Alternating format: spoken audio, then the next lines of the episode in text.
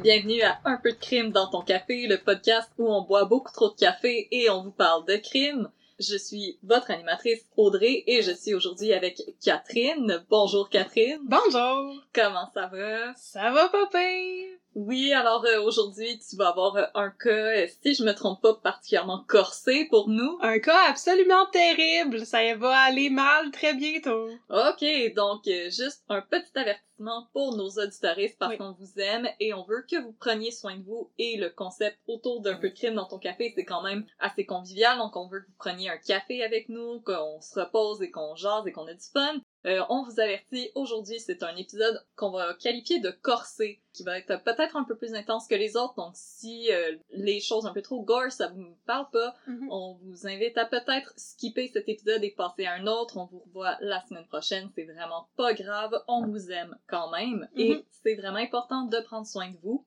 Sinon, nous, aujourd'hui, mais qu'est-ce qu'on boit? Je sais pas. On boit du café. Ah, excuse-moi. Aujourd'hui, on boit de chez le Brûloir. On Oh. boit leur mélange rustique euh, qui est décrit comme étant Big Body Gently Spicy. Euh, Oh! c'est- c'est mon genre d'homme. euh. Jason Momoa. Ça me fait penser à Javier Bardem, puis euh, j'aime ça, donc on va boire ça. On va essayer de pas trop faire de bruit de bouche. en Ah, oui. nos- Oui, oui, dans nos micros.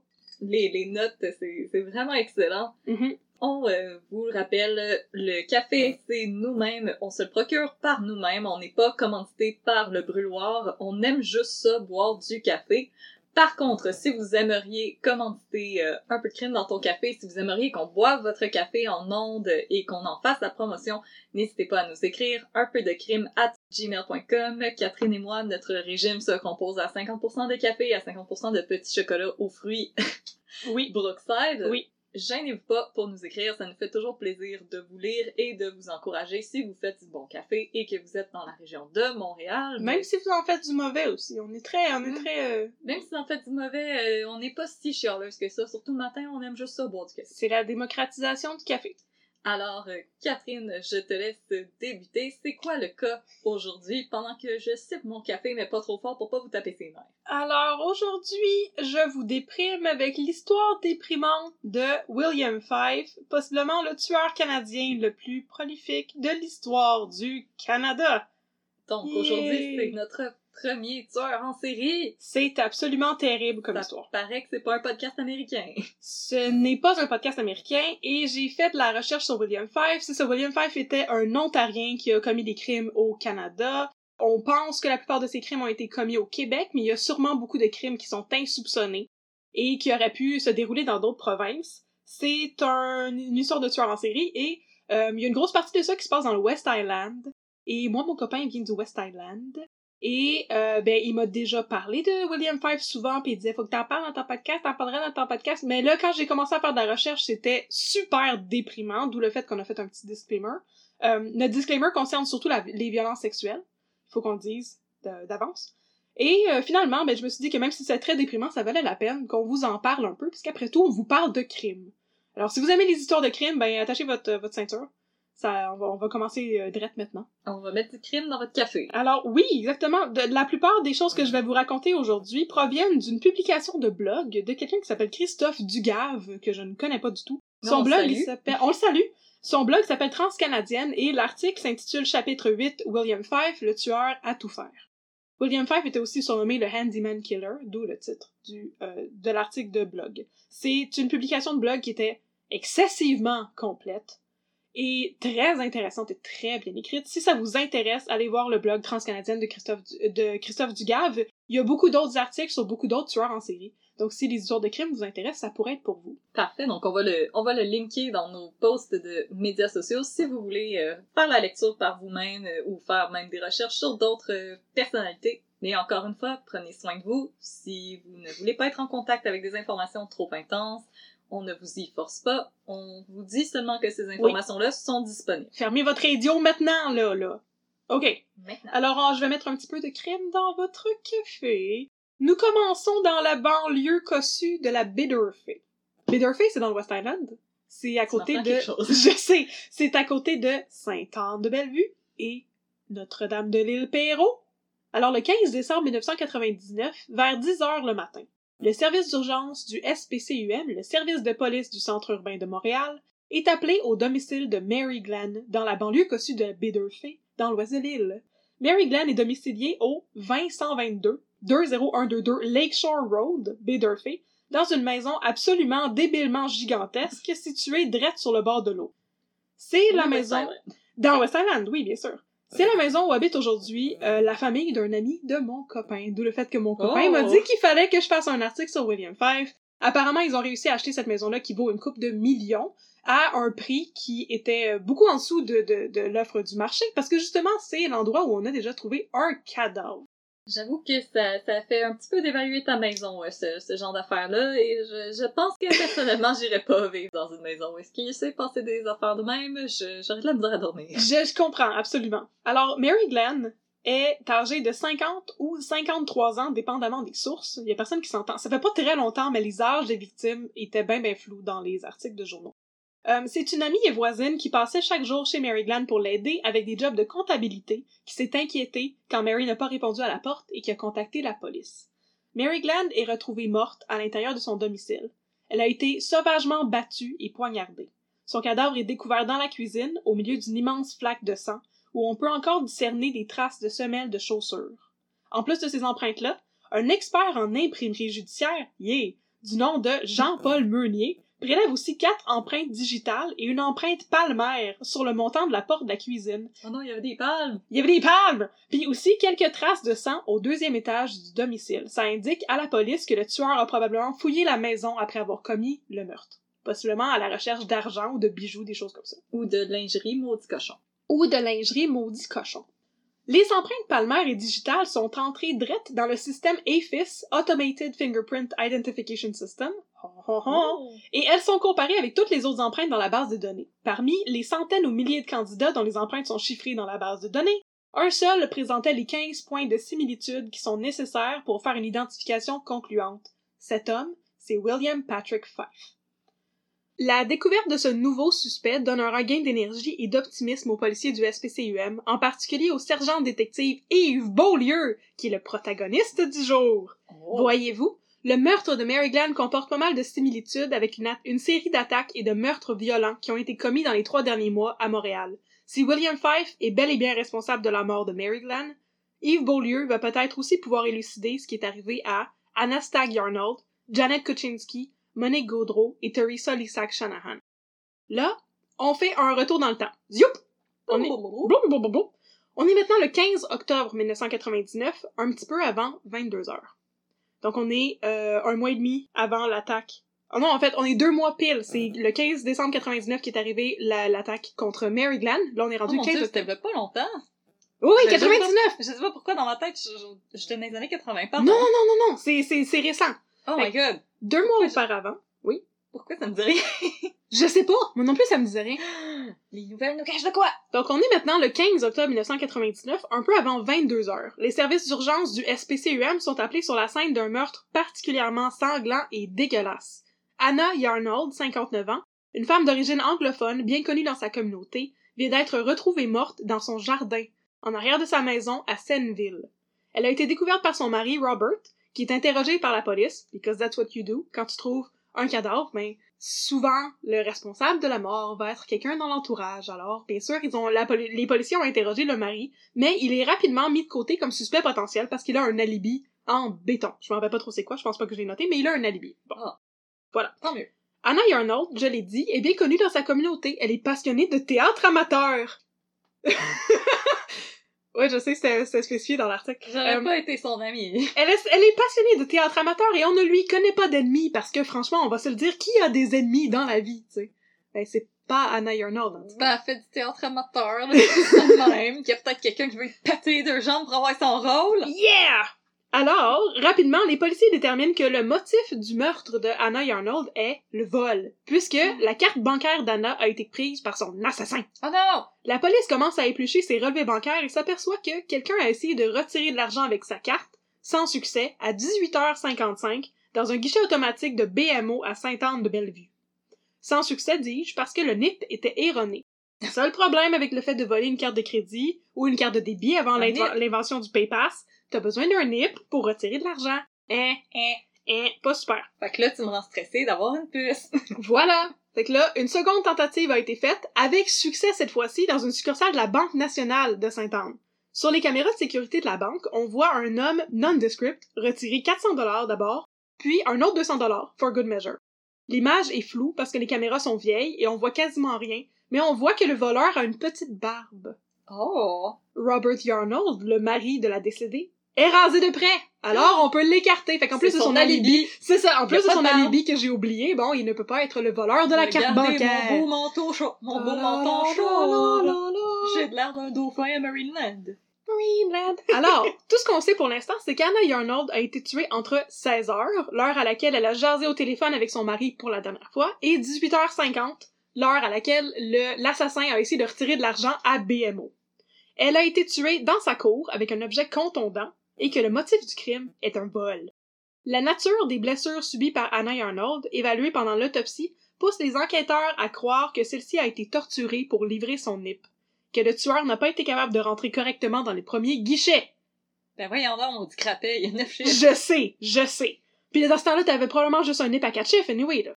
C'est 1999. Ben oui, là. Bon. Il y a pas la technologie pour chiffre. Fait que là, ici, justement, on ne fait absolument pas de victim shaming à un peu de crime dans ton café, mais je pense qu'on peut faire du criminal shaming et dire que tant qu'à y être, le tueur aurait pu se forcer pour pitonner le nip comme du monde la première fois. Exactement, c'est comme quand tu fais un faux numéro, là. T'as pas besoin d'un bac en gymnastique, là. Non, c'est ça. Fait que là, maudit William Fife. Bon. Ah, On sait pas encore que c'est lui, mais voilà. On s'en doute un peu. ah, ah, ah.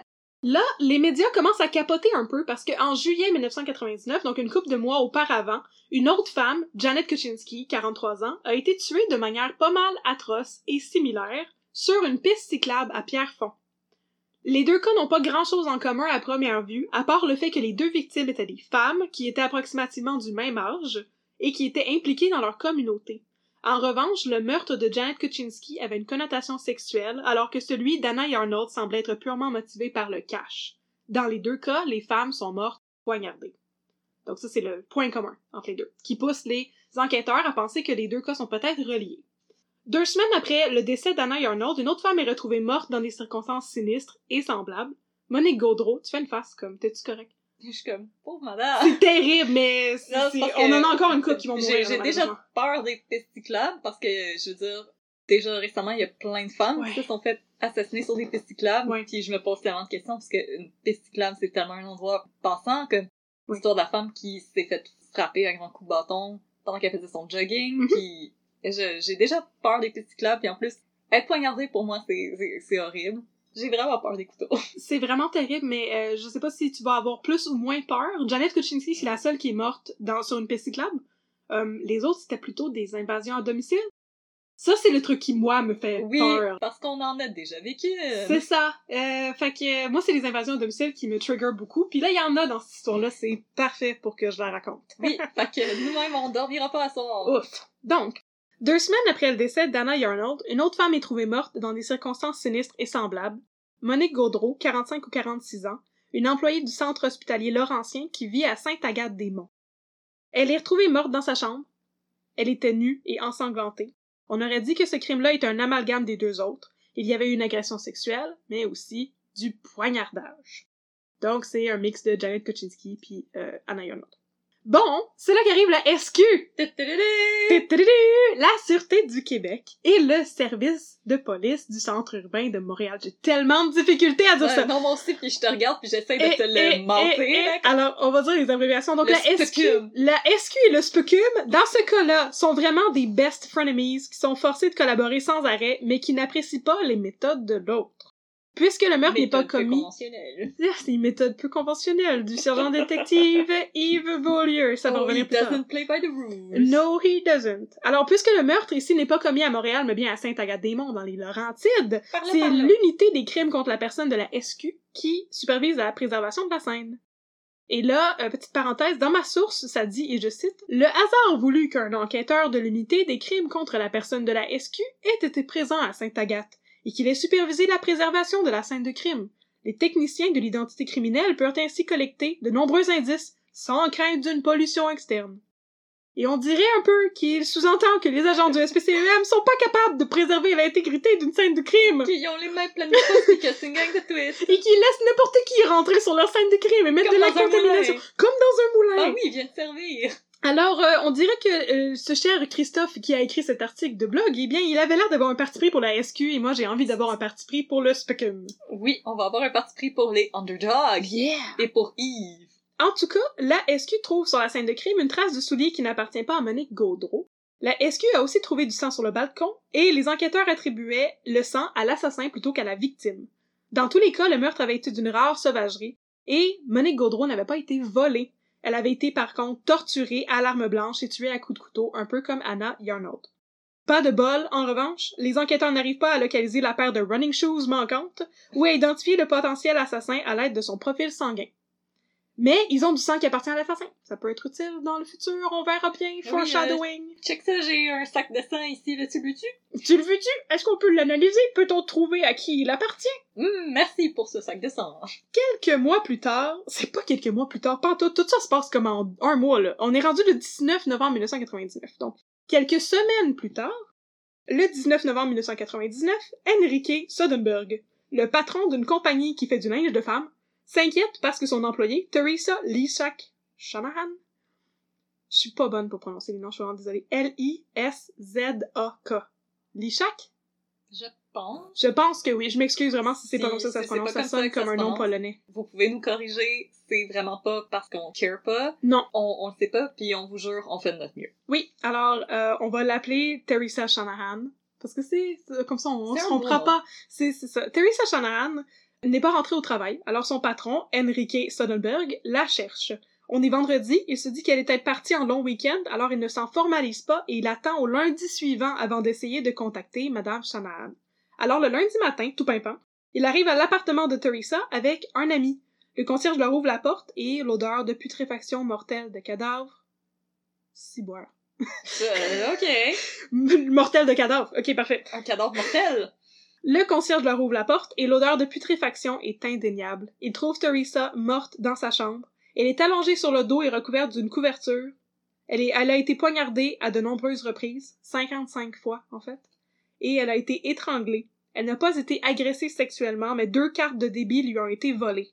Une fois encore, les relevés bancaires permettent de déterminer l'heure approximative à laquelle elle est morte, un peu comme pour Anna Yarnold. Le 19 novembre, soit le vendredi précédent, à 9h45 le matin, quelqu'un de random a essayé de prélever 400 dollars sur son compte à un guichet de la Banque Scotia à Laval. L'opération a été refusée, encore une histoire de nip erronée. Voyons. Moins de deux minutes plus tard, la même personne random a néanmoins réussi à faire deux retraits de 500 dollars chaque à BMO. Les enquêteurs ont donc compris que Teresa Shanahan a été assassinée vers 9h le matin, le vendredi 19 novembre 1999. Plusieurs autres témoignages sont venus confirmer cette hypothèse. La nouvelle du meurtre se répand très rapidement et plusieurs personnes viennent voir la police dans les jours suivants pour leur apprendre des informations inquiétantes. Par exemple, une femme de 40 ans qui habite dans le même immeuble que Teresa Shanahan leur dit que, le jour du meurtre, un homme avec un casque de col bleu est venu cogner à sa porte et lui a demandé si elle avait de la misère avec son eau chaude. La femme a demandé à son chum d'aller vérifier, et puisque tout était correct, avec l'eau chaude, l'ouvrier est reparti. Il est revenu plusieurs heures plus tard, par contre, avec un autre prétexte de réparation, et quand il a constaté que la femme n'était toujours pas seule et que son conjoint était encore dans l'appartement, il est reparti en s'excusant et en se disant qu'il s'est trompé de porte. Or, la porte de l'appartement de la dame était la seule porte bleue à l'étage. Et en tant que travailleuse autonome qui passait beaucoup de temps toute seule à la maison, je, je vais maintenant être toute euh, parée pour toujours. C'est, c'est assez inquiétant. La dame a alors prévenu le concierge parce que le individu avait l'air bien louche. Je veux dire, au-delà de l'histoire des, des portes. Il portait un casque de construction, oui, mais il ne portait pas de vêtements de construction ou de plomberie. et Il n'avait pas d'outils. Il portait pas de vêtements, j'étais comme intéressant kid. Non, il portait juste des vêtements très normaux, pas Ah. comme, pas du tout comme un gars de la construction et surtout pas comme un plombier. Et en plus, il avait pas d'outils avec lui. Fait que c'était pas un super bon cover story, mettons. La madame y a pas cru pour 200. Il, il aurait même pas passé un concours euh, d'Halloween, comment? Mhm. Et deux autres témoins sont aussi allés voir le concierge ce jour-là pour l'avertir qu'un individu louche et bégayant, yes, bégayant, ah ah, rôdait dans l'immeuble. Le valeureux concierge est allé faire une ronde de surveillance mais n'a rien vu. De toute façon, Tous ces témoignages permettent aux policiers de reconstituer ce qui devait être arrivé à Teresa Shanahan. Un homme s'est introduit chez elle en se faisant passer pour un concierge ou un plombier et l'avait torturé pour avoir son nip. J'avais dit que c'était horrible. C'est quand même horrible. je- je- Pour retirer 500 dollars. Ouais. Voyons donc. Ouais. C'est, c'est, c'est, c'est terrible. C'est vraiment Ah. terrible. Fait que là, on arrive à la fin des meurtres. Inquiète-toi pas. OK. Yeah. Les policiers qui sont sur la scène de crime du meurtre de Mary Glenn font tout de suite le lien avec tous ces autres cas-là. Le lien s'est pas sûrement fait aussi rapidement que je viens de le faire pour vous, mais quand même. Après tout, même si toutes les attaques étaient un peu différentes, elles comportaient beaucoup de points communs. Les victimes étaient dans la même tranche d'âge, soit de 40 à 60 ans. Euh, la plupart avaient été volées, les autres agressées sexuellement. Toutes étaient mortes, torturées et tuées avec un objet contondant, souvent un couteau. Et là, si on se rappelle bien, grâce au travail exemplaire du SPCUM, je ne suis pas comme la personne qui a écrit l'article dont je m'inspire, moi je supporte les enquêteurs du SPCUM, et job, je suis job. certaine qu'ils ont fait un boulot exemplaire. Bon job, bon job. Bonne job, les boys. Bon job les boys. Good job mon chum. Grâce au travail du SPCUM et du brave Jean-Paul Meunier, celui qui travaillait à l'identification judiciaire, de l'imprimerie judiciaire, pardon, la police a maintenant un suspect pour tous ces crimes, un dénommé William Patrick Fife, dont les empreintes digitales ont été trouvées sur la scène de crime de Mary Glenn, on s'en rappelle.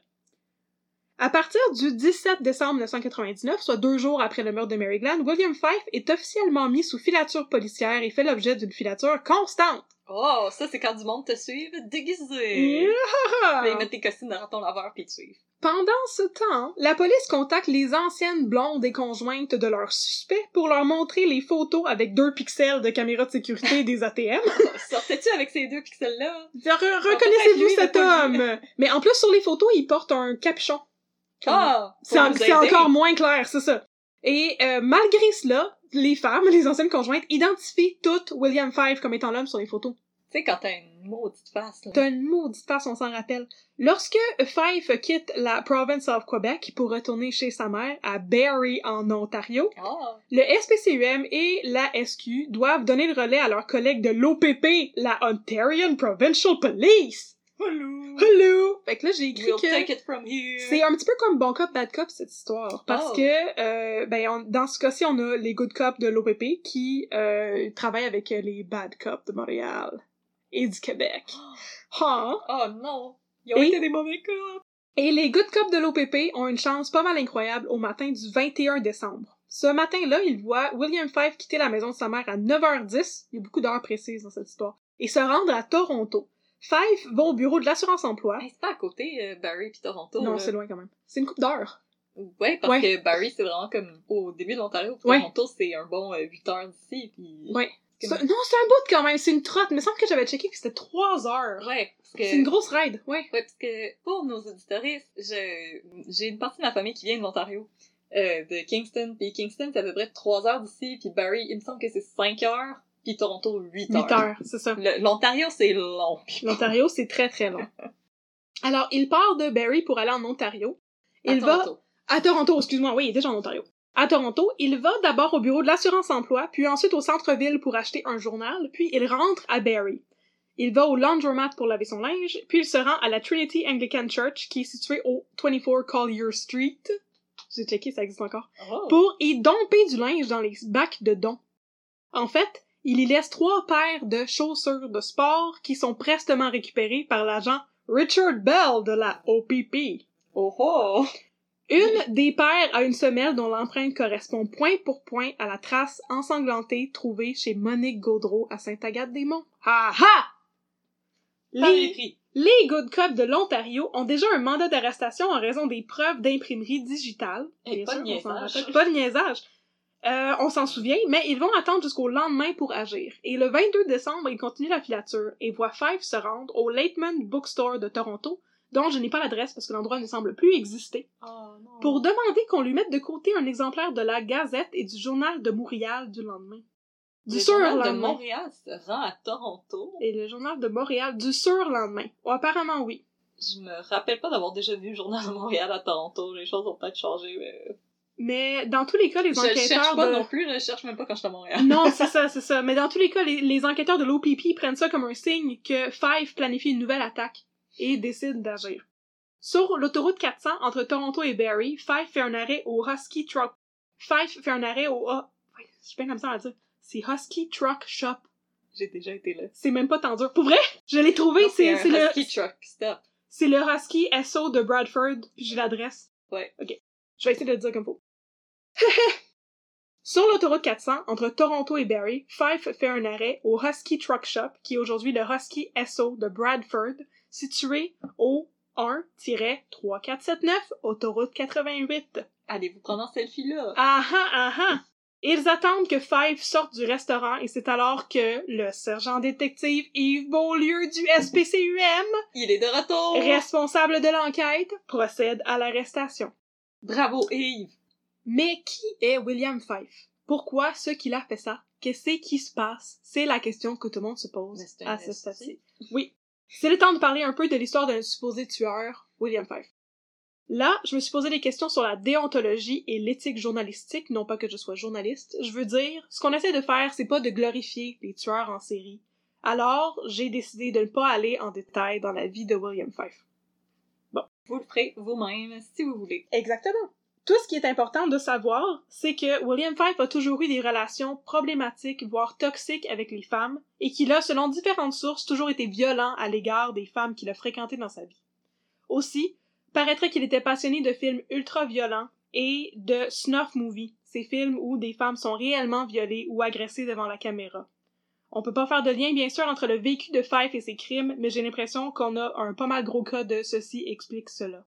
Sinon, le seul détail intéressant de son enfance, c'est que euh, Fife a grandi à Montréal et il a fait son primaire dans une école où j'ai déjà fait de la suppléance. Oh non! C'est l'école Barclay dans Parc Extension, ça existe encore. Oh! C'est tout, de retour à l'histoire. Attention, vous avez des maniaques chez vous. Alors, Fife vient de se faire arrêter en sortant du Husky Truck Shop par les policiers de l'OPP, mais aussi les sympathiques cops du SPCUM, comme le sergent détective Yves Beaulieu. Après l'avoir arrêté, la police va fouiller le domicile de Verna Middleton, la mère de William Fife. Dans ma source, ça disait que c'était une bâtisse plus ou moins salubre envahie par les chiens et chats. Wesh. Euh, ok.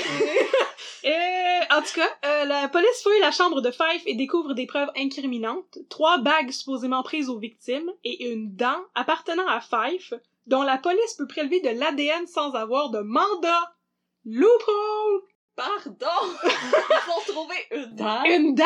Ah, je C'est assez incroyable, hein? Serrez vos dents comme il faut, euh, tout le monde, hein. Vous savez jamais. Oui, on sait jamais ce que la police peut faire avec ça, comme élucider des crimes. Il y avait une dent qui traînait. C'est ça que ça veut dire? Ass- Oui, puis c'était la dent de William Fife. J'imagine que les policiers l'ont saisi en se disant, mais ça doit être une dent qui appartient à une des victimes, on va pouvoir le lier à... Non, non, c'était sa propre dent! Puis il pouvait Toutes les son options ADN sont weird.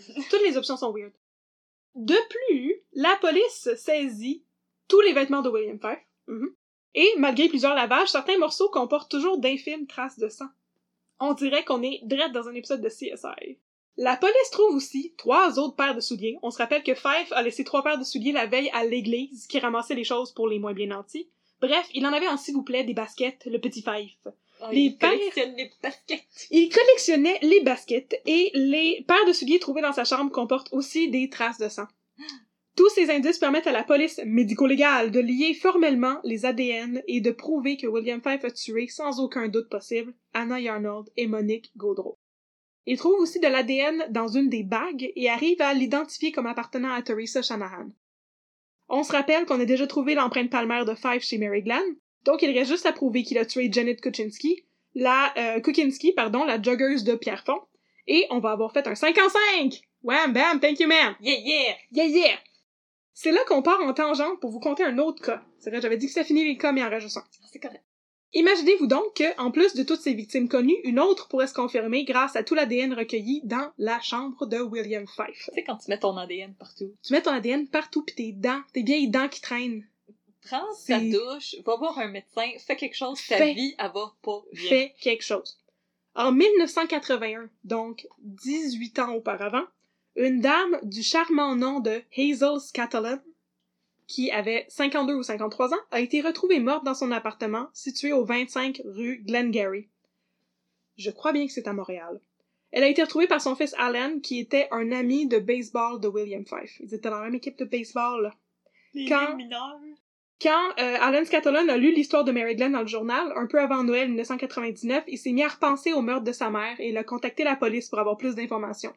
Eh bien, à l'époque, on avait pris des plaques avec des preuves médico-légales, comme de l'ADN, mais les prélèvements ne, correspondaient à aucun profil présent dans le système. Avec le meurtre de Mary Glenn, de nouveaux prélèvements sont saisis chez la mère de William Fife et euh, analysés en comparaison avec les prélèvements de la scène de crime de Hazel Scatterland, et la police arrive enfin à donner des explications à Allen quant au meurtre de sa mère et à prouver hors de tout doute que William Fife a commencé sa carrière de crime aussitôt que 1981. 18 ans auparavant. Ouais, Ce qui lui donne quel âge? très jeune à ce moment-là. Oh. Euh, ouais, parce qu'en 99, il avait à peu près 40 ans. Fait qu'il était début vingtaine. Wow, ok. Ouais. C'est inquiétant, ça. On se rappelle que les meurtres dont on vient de parler se déroulent en 99. Donc, est-ce qu'il aurait pu avoir une sorte de période de latence entre 81 et 99? Ou est-ce que William Fife a commis plusieurs autres crimes qui sont encore insoupçonnés? La réponse, après cette pause. Non, c'est une joke, il n'y a pas de pause. on continue! On Fallait bien, fallait bien éviter des blagues une fois de temps en temps. Euh, c'est vraiment, vous laisse respirer des fois, puis... euh, c'est vraiment pas léger comme histoire, là. Non, depuis tantôt, je te fais juste des faces. Oui, je sais, c'est pour ça que je te demandais si t'étais correct. Je Mais me sens moins ricaneuse. la prochaine euh, section de l'histoire, je l'ai intitulée Toute la vérité avec Éric Bruno. Juste pour te faire rire. On, Ah. en- on entre dans le procès de William Fife. Éric Bruno en robe. Ça. Alors, William Fife est maintenant en prison. Bye! Yay! Il a un petit peu de misère à s'entendre avec son avocat, alors il change d'avocat à deux reprises avant de finalement se mettre d'accord avec Maître Marc Labelle, qui est pas mal swell parce que ça rime. voilà. Et que Fife aime un petit peu trop au point de le harceler par téléphone. Euh, oups. C'est un petit peu inquiétant. Avant d'avoir un procès, il faut faire une enquête préliminaire. OK? Une enquête Bien préliminaire pour ceux et celles à la maison dont les connaissances judiciaires viennent exclusivement du téléroman Toute la vérité, comme moi. C'est une enquête montée par les procureurs et présentée à un juge qui va déterminer si, oui ou non, il y a assez de preuves pour aller de l'avant avec un procès devant jury. Voilà, je fais votre Voilà. explication. Est-ce qu'il y a beaucoup de monde qui ont regardé toute la vérité? C'est une actual question que je me pose. C'est juste aussi C'est une très bonne question, j'en ai aucune idée, mais Toi, moi et ta sœur, Dans- Roxane, qu'on salue. Oui, on salue Roxane. Donc, dans tous les cas, euh, si j'ai mal expliqué ce qu'est une, en- une enquête préliminaire, écrivez-nous un peu de crime à gmail.com Pour nous chicaner. et je rectifierai la chose, je rectifierai le tir dans les prochains épisodes. Et on va devenir des meilleures enquêtrices. Yeah! Alors, on commence l'enquête préliminaire. Dans l'enquête préliminaire, c'est à la couronne de prouver qu'il y a assez de preuves pour accuser formellement William Fife, ce n'est pas à William Fife de se défendre. Puis le procureur de la couronne, maître Jean Lecourt, a attaché votre truc avec de la broche, 78 pièces à conviction et une quinzaine de rapports d'analyse sanguin et d'imprimerie policière. Ben oui, le monsieur, il laisse traîner son ADN partout. Ça n'a pas d'allure, là. C'est beaucoup, beaucoup, beaucoup de preuves. Fait Ben, que, se ouais. Ouais, ah, c'est pas mal euh, dans la poche. Ouais. Pour Jean Lecourt. Puis euh, la défense, avec ce cher maître Labelle, a une poignée de témoins pour venir expliquer au juge à quel point William Fife était une bonne personne, parce qu'il y a beaucoup de gens qui ont été floués et qui étaient complètement sous le choc quand ils ont appris l'arrestation. Pour vrai. Pour vrai. Écoute, euh, j'ai hâte de t'écouter, mon âme. C'est, il y a des gens qui sont vraiment venus en cours pour dire à quel point euh, William Fife était une bonne personne, parce que à leur connaissance, ben c'était une bonne Ah, personne. c'est drôle, parce que, là, 10 minutes, tu m'as dit qu'il battait des femmes, mais écoute, hein. Oui, oui, mais euh, apparemment avec les hommes, il était plus sympathique que ça. Puis il y a des gens qui sont allés pour faire des character testimonies puis expliquer que William Fife était une bonne personne. Il a manipulé bien des gens là-dedans. Check, tu sais- check, check mon doigt que je rentre dans mon œil. C'est ça là. Puis tu sais mon, mon petit commentaire là-dessus c'est que tu sais en même temps si t'es super évident puis creepy puis que tout le monde se méfie de toi, tu pourrais pas réalistement commettre des crimes aussi crapuleux pendant autant d'années sans que personne s'en rende compte. Exactement, Fait parce que le, le boom flip it, il est pas très choquant. Non, c'est ça. Fait que je veux dire les gens se seraient rendus compte plus tôt que ça s'il avait été course. totalement terrible avec tout le monde. Fait qu'il était bien sûr un manipulateur, puis il y avait des gens qui étaient pas du tout au courant de cette double vie de William Fife. Alors, euh, William Fife a une, une poignée de témoins qui est venu témoigner de son caractère, des témoins qui témoignent. Ça n'a pas Oh. convaincu la brave juge coupable, qui est une femme. Euh, je la file, là, madame. Yes, et qui a été aisément convaincue de la pertinence de la preuve et a jugé qu'il y avait là ben en masse de stock pour cinq chefs d'accusation de meurtre au premier degré, donc prémédité, contre William Fife. Cinq chefs, ça veut dire Hazel Scatterton en 81, Teresa Shanahan, Monique Gaudreau, Anna Arnold et Mary Glenn en 99. Malheureusement, et il n'y a pas encore assez de preuves pour accuser Fife du meurtre de Janet Kukinski, la joggeuse tuée à Pierrefonds en 1999. Bon, là, le maître Labelle capote un peu. Parce qu'il y a bien des preuves contre son client. Ah! Pour essayer de donner le plus de chance à son client, il demande à tenir cinq procès différents pour les cinq chefs d'accusation, L'idée, c'est qu'il serait impossible de faire la mention des autres cas pendant chaque procès et que ça atténuerait l'idée que William Fife est un multirécidiviste. Des fois, les avocats de la défense, là, j'ai envie de leur sacrer des claques en arrière de la tête. Mais c'est leur travail en même temps, ils font leur travail. Je sais, je sais, mais c'est un travail que je ne veux pas. Je sais, je sais à quoi ils servent. Oui. C'est très correct. J'ai regardé le film avec euh, Matthew McConaughey qui sort pas de son auto. Oui. mais quand même, je sais pas comment ces gens-là dorment la nuit. Je sais pas. Mais dans tous les cas, la juge coupable voit clair dans le jeu de Maître Labelle et refuse cette proposition-là. Haha, je vois tes You Know Reverse Cards. Je vois tes ton jeu à l'envers. Alors, Maître Labelle fait une nouvelle proposition. Il suggère à la cour de plaider coupable pour meurtre au second degré, sans préméditation, comme si c'était des impulse killings. Au Canada, paraît que le ou la juge a le droit de prononcer une sentence directe pendant l'enquête préliminaire si le suspect plaide coupable. Oh. Alors c'est ça l'idée, c'est d'éviter d'aller devant jury et de forcer la juge à prononcer une sentence directement pendant l'enquête préliminaire. Maître Labelle dit que c'est pour éviter un procès coûteux aux familles des victimes, mais c'est en fait secrètement pour éviter une peine de prison à vie pour Fife. Ouais. Mais là, dit le maître Lecour, l'avocat de la couronne, on s'entend. Wow, wow, j'ai dit wow! Lecour convainc la juge de refuser cette proposition de la part de Maître Labelle sous prétexte que, tu sais, la couronne a des preuves irréfutables. On s'en rappelle, il y avait 78 preuves et 15 euh, profils de- d'analyse de profils d'ADN. On plus, là. Donc, il y a des preuves irréfutables et indiscutables. Alors, la juge maintient les chefs d'accusation. Un seul procès va avoir lieu avec tous les chefs d'accusation traités en même temps. Puis, en attendant, Fife est envoyé à la prison de Rivière-des-Prairies. Wham, bam, thank you, ma'am, encore. Bye, on veut plus de voir. Alors, la prochaine portion s'appelle SPCUM plus SQ Forever. Comme... Spocum plus SQ, A Love Story. En prison, William Fife n'a pas de plaisir. Avertis-moi avant de savoir Désolé.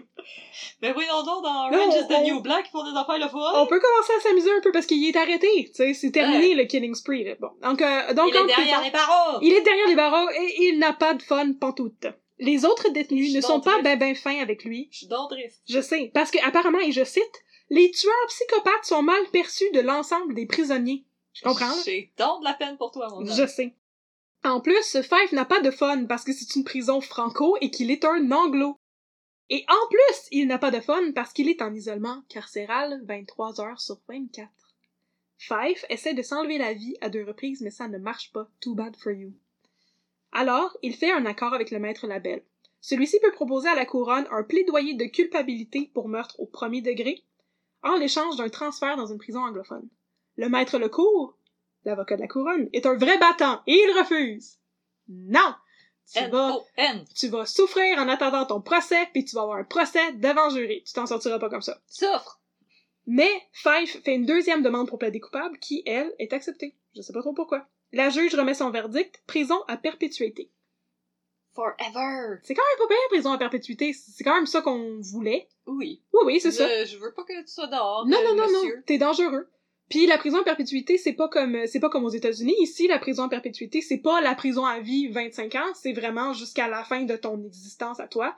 Et tu as le droit de demander une libération conditionnelle, mais c'est toujours à la discrétion du système carcéral. Donc William Fife a fait des demandes de libération euh, conditionnelle depuis sa peine, depuis qu'il a commencé sa peine de prison, mais c'est ça a toujours été refusé parce que justement il est un multirécidiviste et on sait qu'il y aurait des chances qu'il récidive de nouveau. C'est quand même assez bien fait, le Oui. système judiciaire au Canada. Oui, oui. Merci, système judiciaire canadien, de nous protéger. C'est ça, c'est pas une affaire de 25 ans. Ta prison à vie, c'est 25 ans, fait que tu peux ressortir dans 15 ans. C'est pas ça ici. Là. Aux États-Unis, c'est un petit peu étrange comment ça fonctionne, mais ici, prison en perpétuité, c'est euh, vraiment perpétuité. 25 ans, c'est, ça peut être une vie.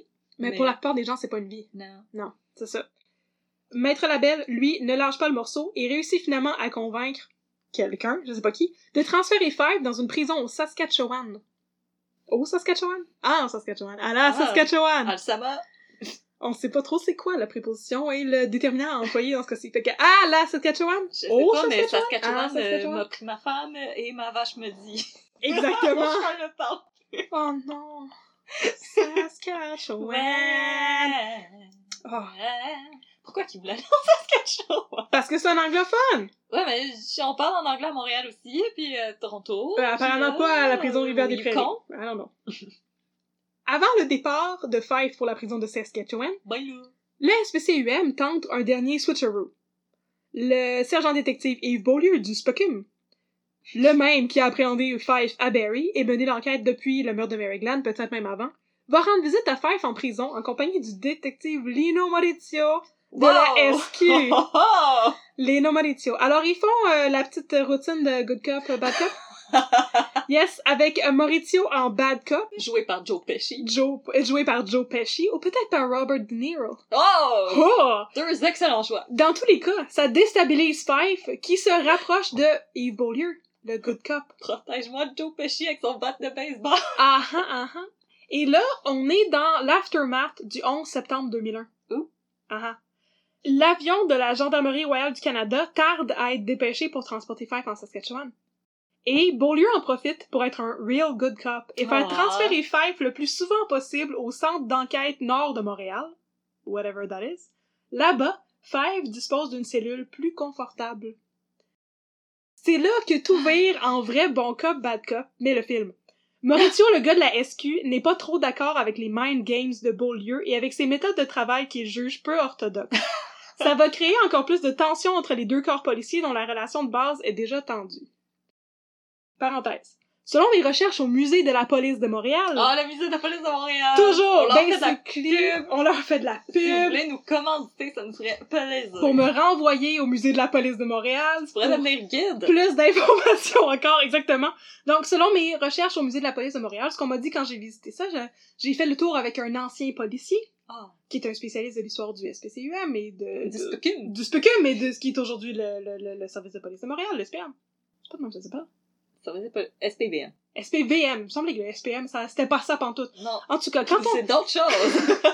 En tout cas, quand j'ai visité le musée de la police de Montréal, on m'a expliqué qu'il y a des rivalités entre les différents corps policiers. Donc, les, tu sais, les détectives aux homicides s'entendent pas nécessairement bien avec les gendarmes et les patrouilleurs. les, la police de Montréal s'entend pas bien avec la SQ. C'est tous des corps qui sont différents et qui rivalisent un peu. ah ouais. Et euh, les gendarmes, c'est ça, n'aiment pas les enquêteurs, qui n'aiment pas la sûreté, qui n'aiment pas le RCMP, qui n'aiment pas la, G- la GRC. C'est ça. Fait que c'est tous des corps qui rivalisent ensemble, puis cette tension-là, ben, est en train de monter dans ce cas-ci parce que, ben, Maurizio voudrait être très très très ferme avec Fife, mais Beaulieu essaie de l'amadouer. Les méthodes du sergent détective Beaulieu portent fruit, et lorsque Fife est menacé d'être renvoyé à Rivière-des-Prairies, parce que là, il est au centre d'enquête de Montréal-Nord, là, quand il est menacé d'être envoyé à Rivière-des-Prairies, il, whoopidou, se souvient soudainement beaucoup plus clairement de ses crimes. Ah! Et il est prêt à en jaser pour pouvoir rester plus longtemps au centre d'enquête Nord. Alors, Alors, jaser de mes crimes. Fife est questionné et avoue deux meurtres de plus. Il a mis du crime dans son café. Il a mis beaucoup de crimes dans son café et il avoue deux meurtres de plus à Beaulieu et deux autres meurtres après une intervention musclée de Lino Maurizio et de la SQ qui fait vider sa cellule. Tu sais, ôter tous les meubles. Ah oui, oui, oui. Ouais, vraiment, c'est ça. Non, je pensais à une intervention musclée Joe Pesci avec un bat de Non, baseball. non, non, c'est ça. Fait que c'est, c'est, c'est le good cop et le bad cop. Fait que là, bon, il a livré quatre meurtres de plus. Et là, Five commence à comprendre c'est qui qui gère et qu'il n'aura pas d'autre alternative que de tout avouer. Le premier crime qu'il avoue, c'est le meurtre d'une femme qui s'appelait Suzanne Marie Bernier, 62 ans, qui a été retrouvée agressée et égorgée dans son domicile le 17 octobre 1979. Donc 20 ans avant le meurtre de Mary Glenn. Oh mon dieu, il y avait là. Ouais, Il y avait 20 ans. ouais. C'est, assez terrible. Fife raconte le crime de manière très détachée et avec beaucoup de détails, sans pourtant ne jamais livrer de détails quant au sévice sexuel. C'est le seul truc sur lequel il reste toujours très très vague. Euh, Ouais. Il raconte qu'il a vu la pauvre Madame Bernier par la fenêtre pendant qu'il attendait l'autobus un jour où il était en permission d'un pénitencier. Il a eu envie de la tuer. Il décrit aux policiers en détail comment il est entré chez elle et comment il l'a assassinée. Un mois plus tard, il a tué Nicole Raymond, une habitante de Pointe-Claire, encore une fois à coups de couteau. Elle avait aussi été agressée sexuellement. Ensuite, Five dit n'avoir attaqué personne pendant une période de huit ans, ce qui est un peu louche, on s'entend. Mais, en 1987, il a récidivé en tuant Louise Poupard-Blanc, qui vivait seule dans une maison des Laurentides à Sainte-Adèle. Le dernier meurtre qu'il avoue est celui de Pauline Laplante, qui habitait dans le même coin que Louise Poupard-Blanc, et à qui Fife avait dérobé sa carte de débit, un peu comme durant les crimes de 1999. En revanche, Fife nie avec véhémence toute implication dans le meurtre de la joggeuse Janet Kukinski à Pierrefonds en 1999. Encore là, on ne saura jamais vraiment ce qui s'est passé. La SQ prétend que si Beaulieu avait laissé Fife croupir dans sa cellule à Rivière-des-Prairies, il aurait probablement avoué d'autres meurtres. Mais on saura jamais vraiment. Et moi, j'ai l'impression que c'est la routine de Good Cop de Yves Beaulieu qui essayait de faire croire à Five qu'il y aurait des privilèges si elle voit plus de crimes. Je pense que ça a porté fruit. La SQ est pas vraiment d'accord.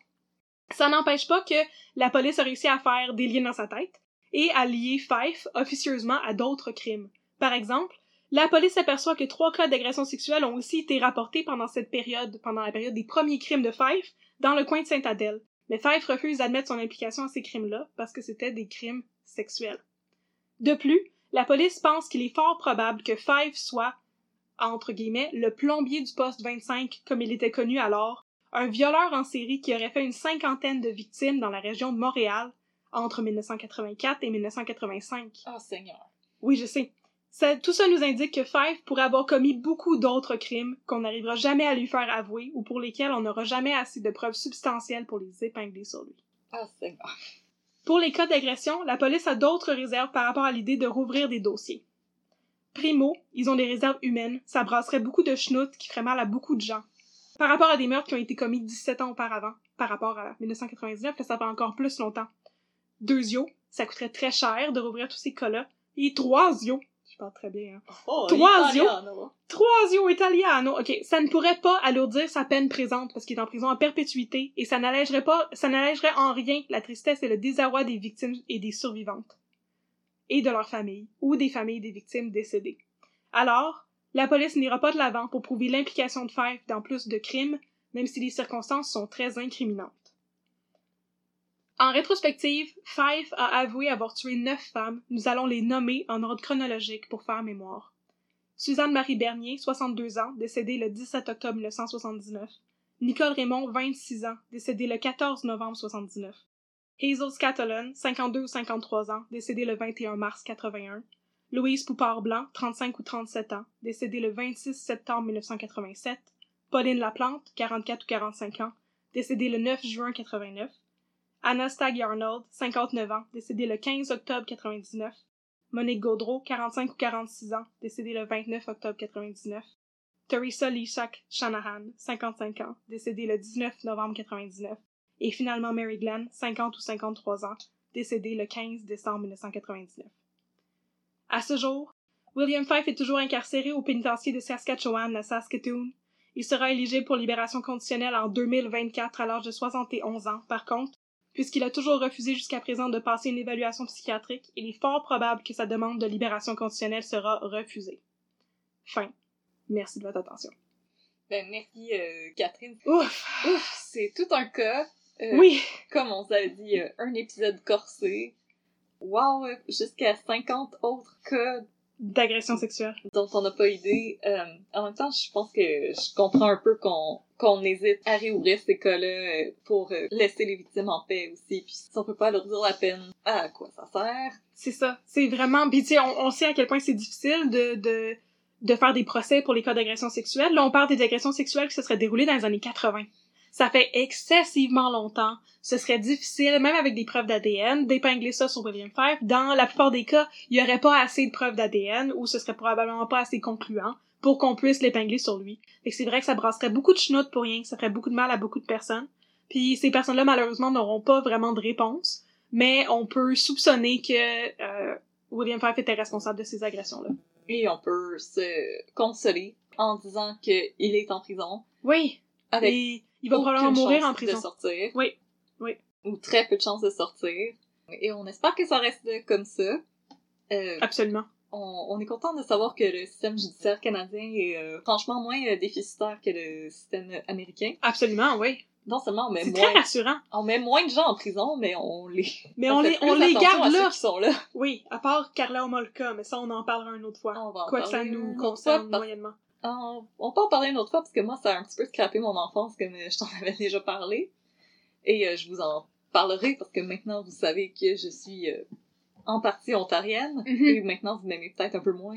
Désolée. On espère que non, oui. on- C'est pour ça que je réagis un petit peu en anglais des fois. J'espère que vous m'en j'ai pas trop. d'excuses. Ah, pour ben, réagir en anglais. on écoute trop de choses en anglais. C'est juste pour ça. C'est c'est nos réflexes. Voilà. Mais euh, merci beaucoup d'avoir été euh, avec nous et de nous avoir écoutés et on espère que vous prenez soin de vous.